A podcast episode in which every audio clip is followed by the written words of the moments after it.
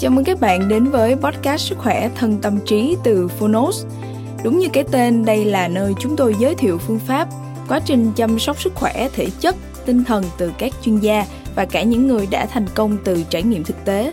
Thông qua chương 1 của những sách nói được chọn lọc bởi đội ngũ Phonos, chúng tôi hy vọng bạn sẽ tìm được cho mình những cuốn sách phù hợp với những kiến thức hữu ích, hướng tới một lối sống lành mạnh, tích cực, bình an và tràn đầy ý nghĩa Podcast Sức khỏe thân tâm trí được phát sóng đều đặn vào thứ hai và thứ tư hàng tuần. Mời các bạn cùng đón nghe. Và nếu yêu thích podcast này, hãy tải ngay ứng dụng âm thanh số và sách nói có bản quyền Phonos để nghe trọn vẹn cuốn sách cũng như khám phá các nội dung hấp dẫn khác như tóm tắt sách, ebook, thiền, truyện thiếu nhi, truyện ngủ, nhạc chủ đề, vân vân.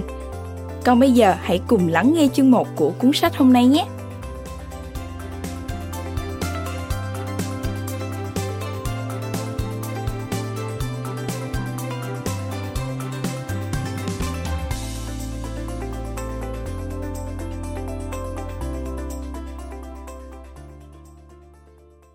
Bạn đang nghe từ Phonos. Những nhà tư tưởng lớn, Nietzsche trong 60 phút. Tác giả, Walter Ziegler. Chủ trương và hiệu đính, Lưu Hồng Khanh và Bùi Văn Nam Sơn. Người dịch, Nguyễn Lê Tiến. Độc quyền tại Phonos. Phiên bản sách nói được chuyển thể từ sách in theo hợp tác bản quyền giữa Phonos với Lưu Hồng Khanh. Văn Lang.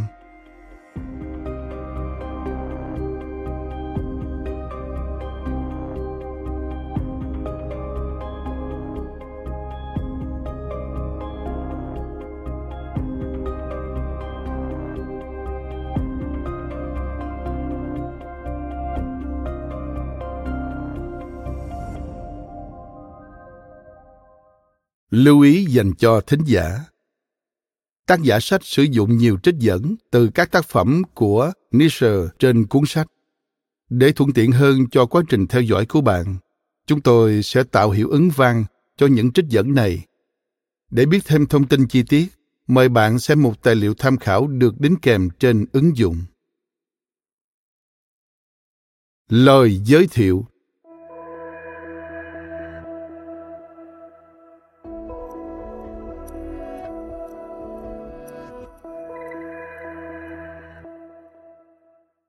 tất cả các thần linh đều đã chết giờ đây chúng ta muốn siêu nhân sống Friedrich Nietzsche sinh ngày 15 tháng 10 năm 1844, mất ngày 25 tháng 8 năm 1900. Vào cuối năm 2017, đầu năm 2018, chúng tôi gặp thấy trên thị trường sách ở Đức một bộ sách mang tên những nhà tư tưởng lớn trong 60 phút do tiến sĩ Walter Gittler biên soạn. Đây là bộ sách về các triết gia lớn trên thế giới, được trình bày ngắn gọn, cơ bản, xúc tích, đầy đủ, nhưng dễ hiểu và ứng dụng cho các câu hỏi của con người thời đại. Có thể chỉ cần 60 phút để đọc hết tập sách dài khoảng trên dưới 100 trang, với cỡ chữ to và nhiều hình ảnh về nhà tư tưởng đang được bàn đến cùng với những lời trích dẫn của nhà tư tưởng đó. Quả thật, chỉ riêng về một triết gia với hàng chục hay hàng trăm tác phẩm và tư liệu rất phức tạp trong tư tưởng cũng đã là một khó khăn cực lớn cho người đọc và người nghe. Làm sao ta có thể quán xuyến thấu triệt toàn bộ tư tưởng của một triết gia như thế? Nói gì đến hàng chục triết gia quan trọng khác? Trong tổng thể lịch sử triết học thế giới. Soạn giả Walter Ziegler rất khiêm tốn và đầy thịnh tình trong giao tiếp đã chứng tỏ sự thành công của ông trong công việc tổng hợp này. Ông đã đúc kết cống hiến cho độc giả những tư tưởng nồng cốt của từng triết gia. Hơn nữa, trên cơ sở toàn bộ các lời trích dẫn đã để cho các triết gia trực tiếp nói chuyện với độc giả thay vì soạn giả nói về các triết gia. Vào thời điểm cuối tháng 10 năm 2019, có 20 triết gia đã được in, hai triết gia được thông báo sắp xuất bản và hai nhà tư tưởng lớn châu Á như một thách thức lớn dự kiến cũng sẽ đưa vào bộ sách này. Email của tác giả ngày 5 tháng 3 năm 2019 cho người viết lời giới thiệu này. Các triết gia đã in xếp theo vần A, B, C. Adorno, Akron, Camus, Foucault, Freud, Habermas, Hegel, Heidegger, Hobbes, Kant, Marx, Nietzsche, Platon, Popper, Rohr, Rousseau, Sartre, Schopenhauer, Smith, Wittgenstein. Các triết gia sắp xuất bản cũng xếp theo vần ABC, Bacon, Descartes. Hai nhà tư tưởng lớn châu Á là Đức Phật và Khổng Tử. Bố cục mỗi tập sách gồm ba phần. Một, khám phá lớn của triết gia. Hai, tư tưởng cốt lõi của triết gia. Ba, phát kiến của triết gia có ích gì cho chúng ta ngày nay? Như độc giả có thể nhận thấy, cấu trúc ba bước đi suy tư này của soạn giả Ziegler xem thật đơn giản, nhưng lại mang một tầm mức sư phạm rất cao. Đánh dấu một tư duy sáng tạo tìm cách phát minh những điều mới lạ.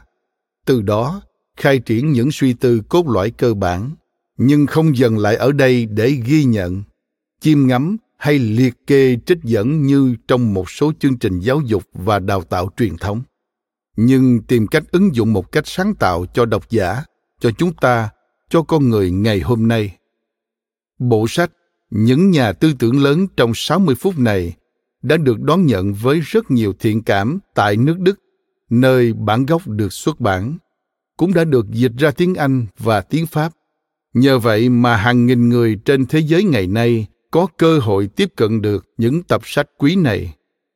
Bởi, theo phản ánh của công luận, điều mà thế giới đang cần đó là nhiều triết học hơn nữa và đó cũng là động lực thúc đẩy chúng tôi sớm chuyển tải bộ sách này đến quý độc giả ở Việt Nam. Thêm đôi dòng về soạn giả Walter Ziegler. Ông tốt nghiệp các khoa triết học, lịch sử, chính trị, làm nghề nhà báo trong nước, ngoài nước, giảng viên huấn luyện các nhà báo trẻ, đồng thời cũng là tác giả nhiều tác phẩm triết học. Là một nhà báo thâm niên, ông đã thành công trong việc trình bày những kiến thức phức tạp của các triết gia lớn một cách hấp dẫn và dễ hiểu. Chúc quý độc giả nhiều niềm vui và nhiều hưng phấn trong suy tư và sáng tạo. Chủ trương biên dịch, tiến sĩ Lưu Hồng Khanh Khám phá lớn của Nietzsche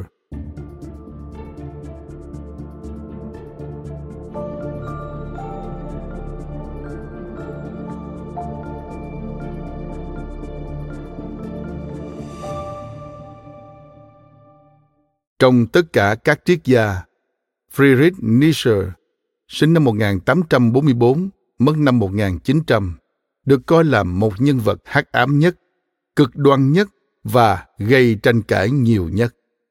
Hắc ám nhất vì ông hoài nghi sâu sắc tất cả những gì con người cho đến nay xem là niềm hy vọng, tìm trong đó những an ủi vỗ về, một mái ấm an toàn. Cực đoan nhất vì ông dám nhổ tận gốc tất cả những giá trị lâu dài, ổn định qua nhiều thế kỷ, gây tranh cãi nhiều nhất. Vì, cho đến ngày nay, triết học đầy khiêu khích của ông vẫn gây tranh cãi giữa những nhà phê bình gay gắt cũng như những người ủng hộ nhiệt thành nhất.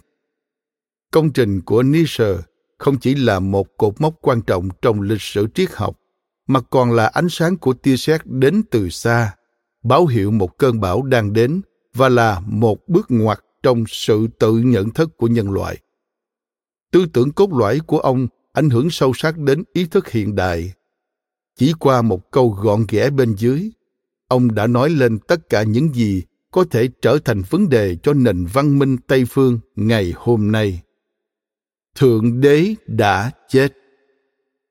Phát biểu này được toàn thế giới biết đến, ngay cả đối với những người chưa từng nghe đến nietzsche bởi nó chính xác nói lên cái cảm nhận của con người trong thời khoa học tự nhiên nở rộ, đã cuốn hút và bám chặt lấy con người.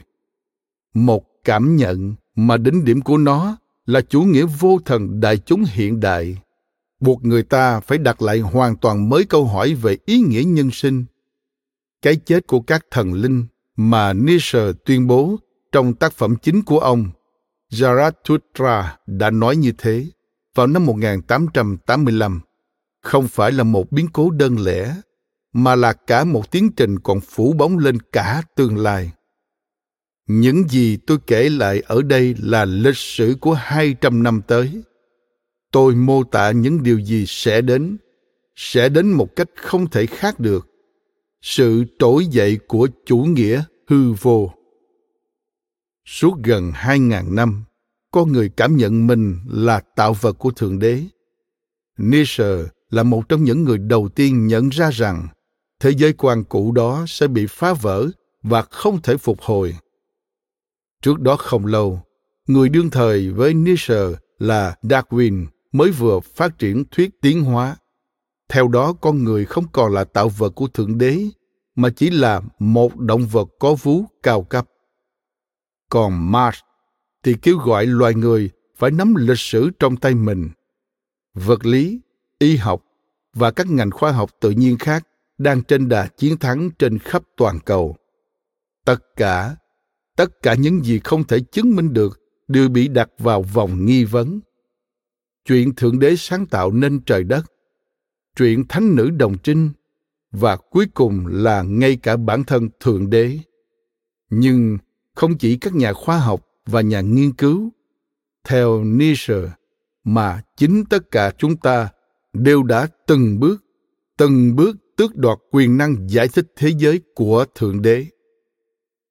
Thượng Đế đi đâu rồi? Chúng ta đã giết Ngài, các ngươi và ta, tất cả chúng ta đều là kẻ sát thần. Nietzsche tự nhận mình là kẻ chống Kitô và kẻ vô luân. Thế nhưng, tư tưởng cốt lõi của ông không chỉ đơn thuần là phê phán Kitô giáo và nền luân lý của nó. Không phải thế. Điều duy nhất ông bận tâm là trong hai thế kỷ nữa, khi niềm tin vào thế giới bên kia không còn sức mạnh nữa, thì mọi sự sẽ tiếp tục ra sao? Chuyện gì sẽ xảy ra khi chủ nghĩa hư vô lan rộng và sự che chở bảo bọc của niềm tin tôn giáo không còn nữa? Chúng ta đang trôi về đâu?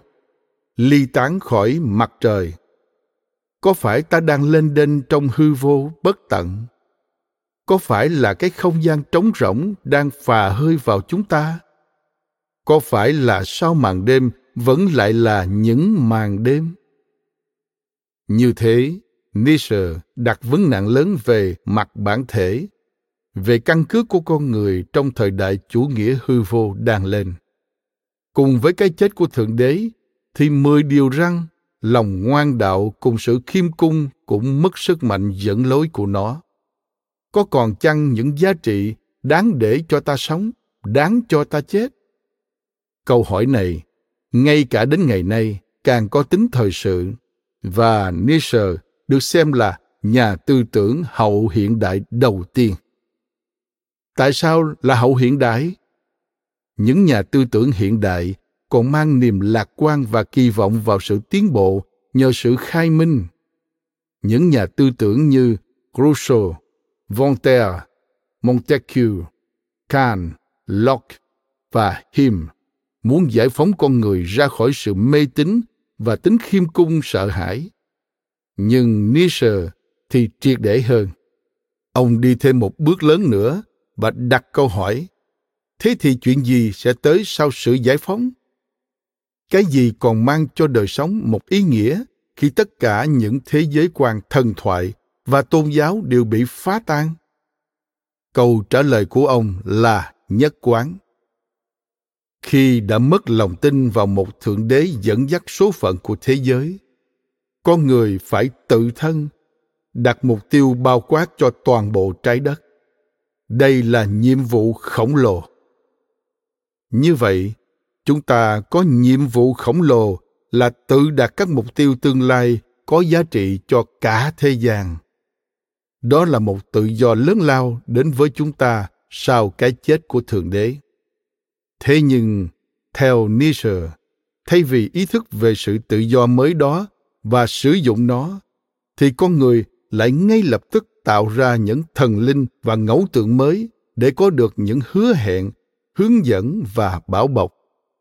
Nietzsche tiên đoán rằng những đầu óc bé mọn sẽ tiếp tục tin tưởng vào vô vàng những hứa hẹn cứu rỗi về vật chất thay vì tôn sùng những thần thánh cũ.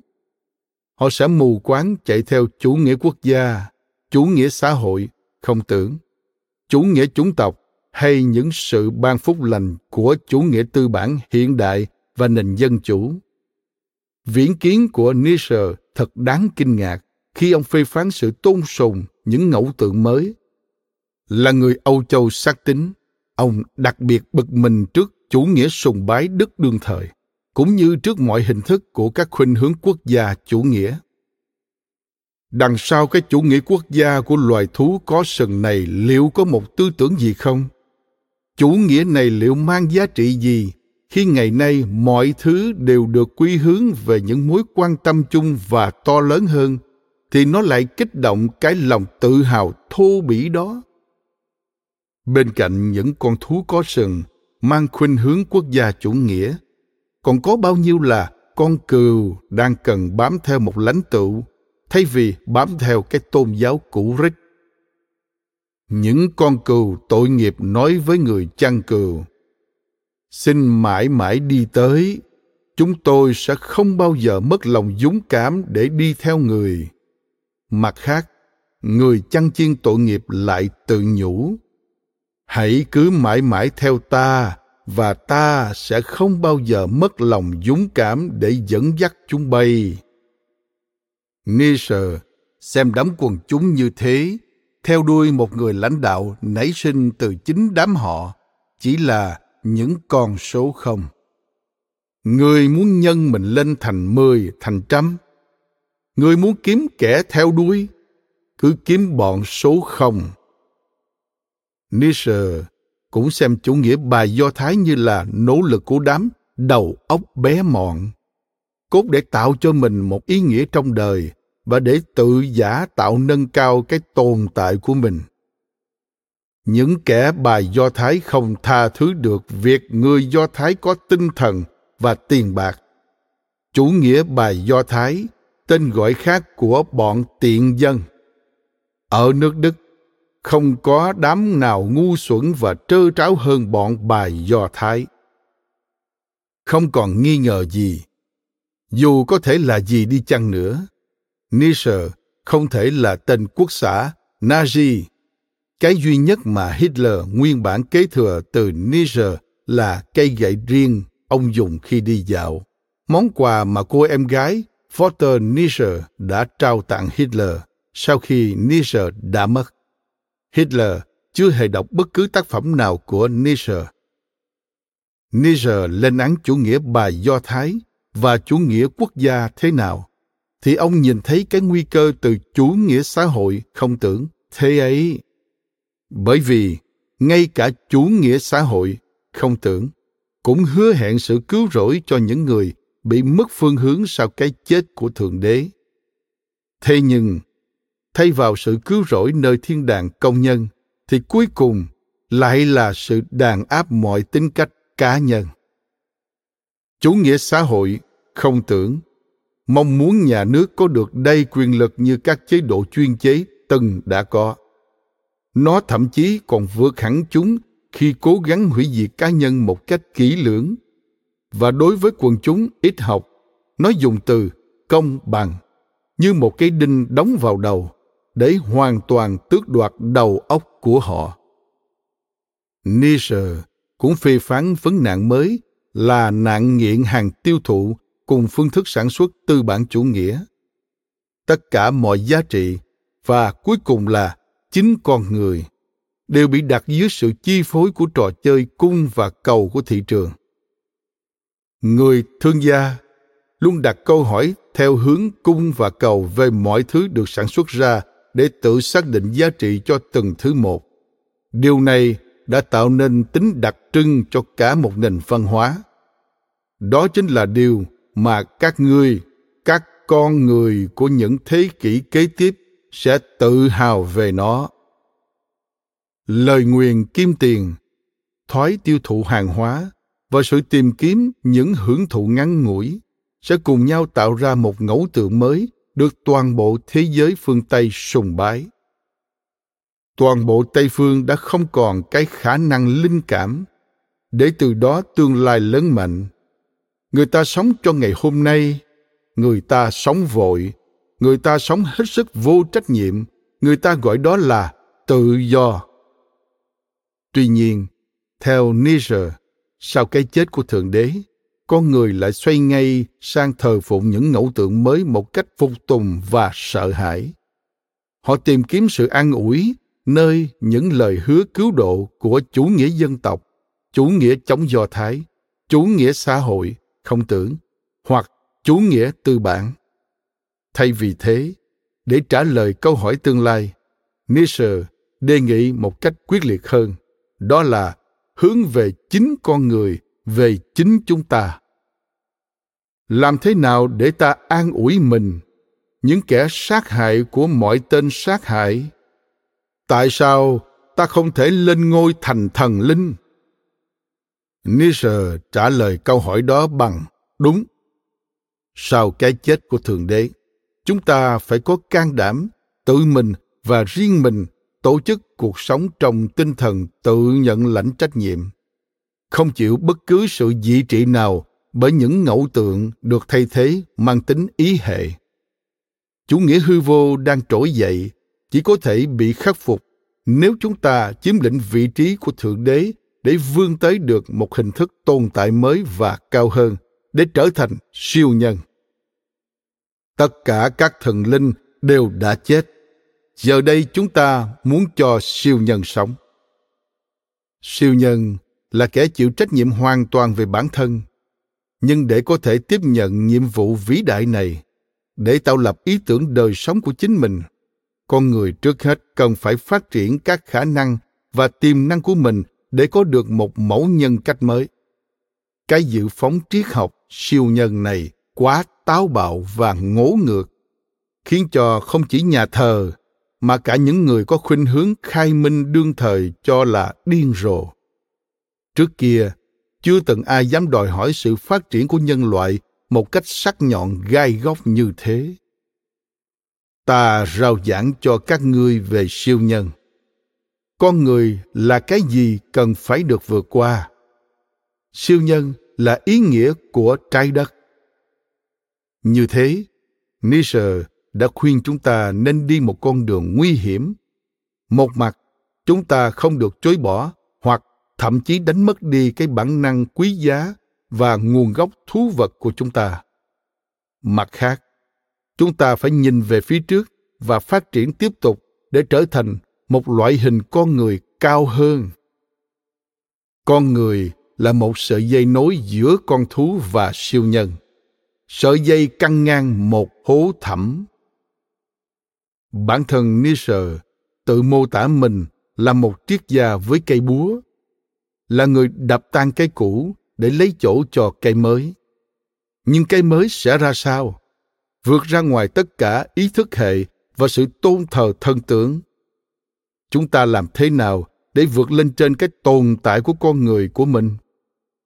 Nietzsche trả lời hết sức ngắn gọn và rõ ràng. Hãy trở thành chính mình. Ở đây, việc chính yếu không nằm ở chỗ con người tìm được chính mình, mà nằm ở bước thứ hai, quan trọng hơn nhiều, là sự đồng thời thừa nhận một cách vô điều kiện những tiềm năng của chính mình. Và với nietzsche điều này có nghĩa là con người cứ sống hết mình với những khả năng sáng tạo, mang tính dionysus, với trực giác và với những mục tiêu cao quý nhất của mình một cách kiên quyết và chống lại mọi cản trở. Điều đó cũng có nghĩa là con người đứng ngoài cái đạo đức bày đàn của truyền thống chung, trở lại với sự vững tin vào cái bản chất tự nhiên và vào cái số phận của mình là cái gọi là ý chí quyền lực. Nietzsche quan niệm cái ý chí quyền lực như một loại động lực nguyên thủy đã chi phối từ muôn thuở, các quá trình hình thành và hủy hoại của thế giới. Và động lực này cũng có tác động lên cả thực vật và động vật. Ngay các người cũng là cái ý chí quyền lực đó, ngoài ra không còn là gì khác qua hàng ngàn năm sự phát triển tự nhiên của ý chí quyền lực bị kiềm hãm và áp chế bởi Kitô giáo.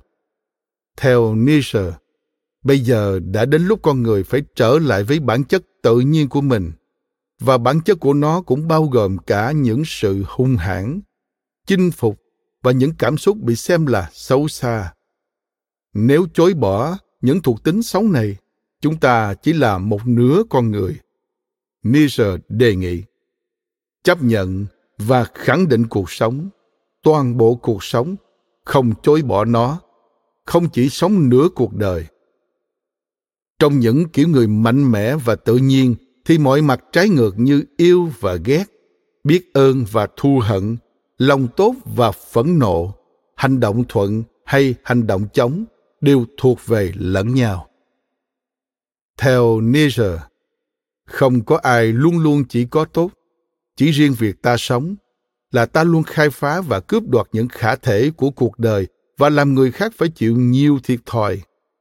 Nhưng sự tự phát triển cá nhân không có gì đáng chê trách. Do đó, nietzsche đòi hỏi một sự đánh giá lại triệt để tất cả các giá trị luân lý, chẳng hạn như định nghĩa lại về tốt và xấu. Tốt là gì? Là tất cả những gì nâng cao cái cảm xúc quyền lực, cái ý chí quyền lực. Xấu là gì? Là mọi thứ sinh ra từ sự nhu nhược. Nhưng đâu là giới hạn của ý chí quyền lực được buông thả này? Liệu ta có thể áp bức người khác không?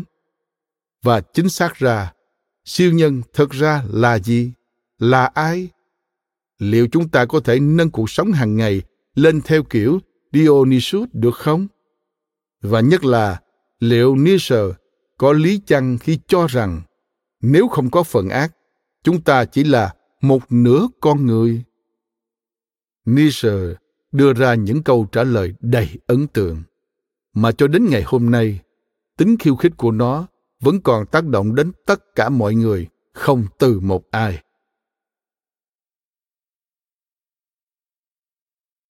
Tư tưởng cốt lõi của Nietzsche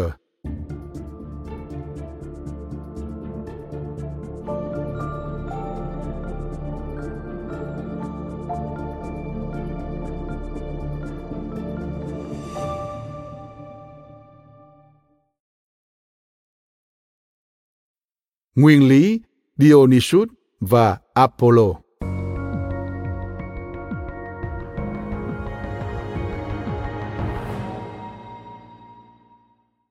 Với tác phẩm đầu tay, nguồn gốc của bi kịch hay văn hóa Hy Lạp và chủ nghĩa bi quan, ở tuổi 26, Nietzsche khám phá ra chiếc chìa khóa mang tính quyết định để nhận thức về thế giới. Đó là nghệ thuật, đặc biệt trong bi kịch cổ đại là nghệ thuật mang đến cho chúng ta sự lý giải về ý nghĩa của cuộc sống bởi vì giống như những anh hùng trong bi kịch cổ điển con người chúng ta suốt đời luôn sống trong cuộc đấu tranh giữa hai nguyên động lực, apollo và dionysus. Có hai trạng thái trong đó, nghệ thuật tự nó xuất hiện như một động lực tự nhiên trong con người. Một mặt là sự thúc bách hướng về tri kiến, mặt kia hướng về sự hoang lạc phóng đạn đứng về phía thúc bách hướng về tri kiến là apollo, là thần của các điều tiên tri, của lời sấm nơi đền thờ delphi, của sự hoạch định tương lai và của ánh sáng. Còn biểu tượng của sự hoang lạc phóng đảng là dionysus, thần của rượu vang, của sự say mê ngây ngất. Xưa nay tại hy lạp, apollo luôn được tôn kính như một vị thần rạng rỡ của sự phát thảo tương lai, của sự hài hòa, của việc thành lập thành thị, của khoa học của lý trí lạnh lùng tỉnh táo. Theo nietzsche apollo là hiện thân của những nguyên tắc để quy định thể thức và chuẩn mực. Ngược lại dionysus thần rượu vang say sưa ngây ngất là biểu tượng cho mặt hỗn loạn và sáng tạo của nhục cảm dân trào của bản năng và những đam mê say đắm không kiềm chế được. Theo Nietzsche, mỗi con người giống như nhân vật của bi kịch đều mang trong mình cả hai bản tính trái ngược, luôn đấu tranh với nhau, không ngừng nghỉ. Và như thế, một mặt người anh hùng của bi kịch cổ điển muốn thấu hiểu, sắp xếp vào trật tự, mang lại sự hài hòa trong cuộc sống, đầy những đấu tranh đau đớn, thì mặt kia, bản tính dionysus của hắn lại luôn đẩy trật tự đó đến chỗ nhảy múa hỗn loạn. Và như thế, người anh hùng trong bi kịch hy lạp tự dằn vặt với chính mình với chính số phận của mình bởi theo Nietzsche, ở thời Hy Lạp cổ đại, không có một ý nghĩa cao hơn nào để anh ta có thể dựa vào để giải thích những vướng mắc rối rắm của mình một cách hợp lý. Như thế, không có sự cứu rỗi nào cũng như không có con đường nào để thoát ra khỏi những thăng trầm của cuộc sống. Người anh hùng của bi kịch bị ném vào trong số phận của mình. Trong đó các mặt khổ đau và hạnh phúc, trật tự và hỗn loạn gắn chặt và thuộc về nhau không thể tách rời. Người anh hùng với bao nỗ lực can đảm mà vẫn phải chịu thất bại là hình ảnh trung tâm đầy kịch tính của bi kịch Hy Lạp. Thế nhưng, tại sao cuộc chiến đấu bi thảm trong các vở kịch cổ đại này vẫn gây xúc động lớn đối với khán giả ngày nay? Nietzsche trả lời xác quyết. Hãy nhìn, hãy nhìn cho kỹ đi đấy chính là đời các ngươi. Đó là cây kim chỉ giờ của chiếc đồng hồ, của sự tồn tại của chính ngươi đấy. Bi kịch hy lạp thời cổ đại cũng phản ánh sự tồn tại của chính chúng ta. Tất cả chúng ta đều cố gắng, nhưng vẫn gặp biết bao biến cố khổ đau, bệnh tật, đấu tranh và tổn thất. Chúng ta phải ta thán, mà không thể tìm ra kẻ nào gây nên người hy lạp cổ đại, dạy chúng ta hãy chấp nhận cuộc sống với tất cả các khía cạnh tích cực và tiêu cực của nó, cũng như hãy để ngắm nhìn và yêu thích nó như một tác phẩm nghệ thuật tổng thể. Chúng ta cảm nhận được vẻ đẹp bi thảm này cùng với những niềm vui trong đời sống và bao gồm cả nỗi đau, chẳng những qua bi kịch mà còn qua âm nhạc. Tính cách dionysus với lạc thú nguyên sơ ngay cả khi cảm nhận được qua nỗi đau chính là nơi mang nặng để sinh ra cả âm nhạc cùng với thần thoại bi thảm theo Nietzsche, trong bi kịch Hy Lạp cổ điển, tính chất Dionysus được thể hiện bởi dàn hợp sướng, thể hiện cảm xúc của nó thông qua lời ca tiếng hát. Trong đó, tính trật tự Apollo được thể hiện đa phần qua hành động diễn xuất trên sân khấu. Nhưng nhà soạn kịch Euripides và nối tiếp theo ông là nền kịch nghệ thiên về lý tính đã không còn sử dụng dàn đồng ca, làm cho sự cân bằng đó mất đi. Dần dần, các cảm nhận về tính bi kịch của cuộc đời và chiều kích Dionysus đã bị đẩy lùi. Và sau cùng, với Socrates và Platon, một loại hình nhân vật hoàn toàn mới đã bước lên sân khấu của văn hóa Hy Lạp, mẫu hình con người của lý thuyết. Và từ đó, vận dụng lý tính là con đường duy nhất, con đường hướng thượng, con đường ánh sáng dẫn đến chân thiện mỹ. Sự ca ngợi thân xác kiểu dionysus bị xem là u tối và trụy lạc. Hạnh phúc đơn giản là phải noi theo socrates tạo ra ánh sáng ban mai để chống lại dục vọng u tối. Ánh sáng ban mai của lý trí, mọi buông thả theo bản năng, theo vô thức sẽ dẫn đến sự suy đồi. Tất cả những gì dựa trên tư duy và lý tính được xem là hợp đạo đức. Còn những gì dựa trên sự ham muốn, cảm xúc hay trực cảm đều đáng chê trách. Đối với Nietzsche, đó là sự khởi đầu thời kỳ kéo dài hàng nhiều thế kỷ thời kỳ của sự thù địch với thân xác chủ nghĩa đạo đức của các triết gia Hy Lạp từ Plato trở về sau là bệnh hoạn. Tiếp nối truyền thống Plato, Kitô giáo lên án mọi cảm xúc của Dionysus như là sự nhơ bẩn, cám dỗ đến tội lỗi. chỉ cho đến khi gặp âm nhạc có tính thần bí của Wagner, người mà Nietzsche đích thân kết bạn. Nietzsche mới nhận ra sự cần thiết phải mau quay trở lại với Dionysus là chiều kích bi thảm của con người để giải phóng con người ra khỏi chủ nghĩa duy lý. Để tôn vinh Wagner và âm nhạc của ông, Nietzsche tạm thời thay đổi tựa đề tác phẩm đầu tiên của mình thành sự ra đời của bi kịch từ tinh thần của âm nhạc. Tuy nhiên, một vài năm sau, Nietzsche có bất đồng với Wagner khi qua vở opera mang tính huyền bí Kitô giáo Bajivo. Wagner đã quỳ dưới chân thánh giá và quay lại xây dựng hình ảnh người anh hùng Bajivo với mặc cảm tội lỗi và cắn rứt lương tâm. Như thế, theo Nietzsche, rõ ràng là Wagner đã phản bội tinh thần của bi kịch. Thậm chí, Nietzsche còn bực tức cho đến nỗi ông viết một tác phẩm châm biếm với nhan đề Trường hợp Wagner. Bản thân của Nietzsche vẫn giữ nguyên quan điểm của mình trong suốt cuộc đời rằng những nỗi đau khổ mà chúng ta trải qua không phải là một sự trừng phạt của thượng đế, cũng không phải là tội lỗi cá nhân, mà chỉ là sự bi thảm vốn có trong cuộc sống mà người ta phải chấp nhận như nó vốn là này những người bạn của ta hãy cùng ta tin vào cuộc sống dionysus và sự tái sinh của bi kịch. Thời của con người socrates đã qua rồi. Bây giờ hãy dám là con người của bi kịch. Cảm ơn bạn đã lắng nghe podcast Sức khỏe thân tâm trí. Podcast này được sản xuất bởi Phonos, ứng dụng âm thanh số và sách nói có bản quyền dành cho người Việt. Hẹn gặp lại ở những tập tiếp theo.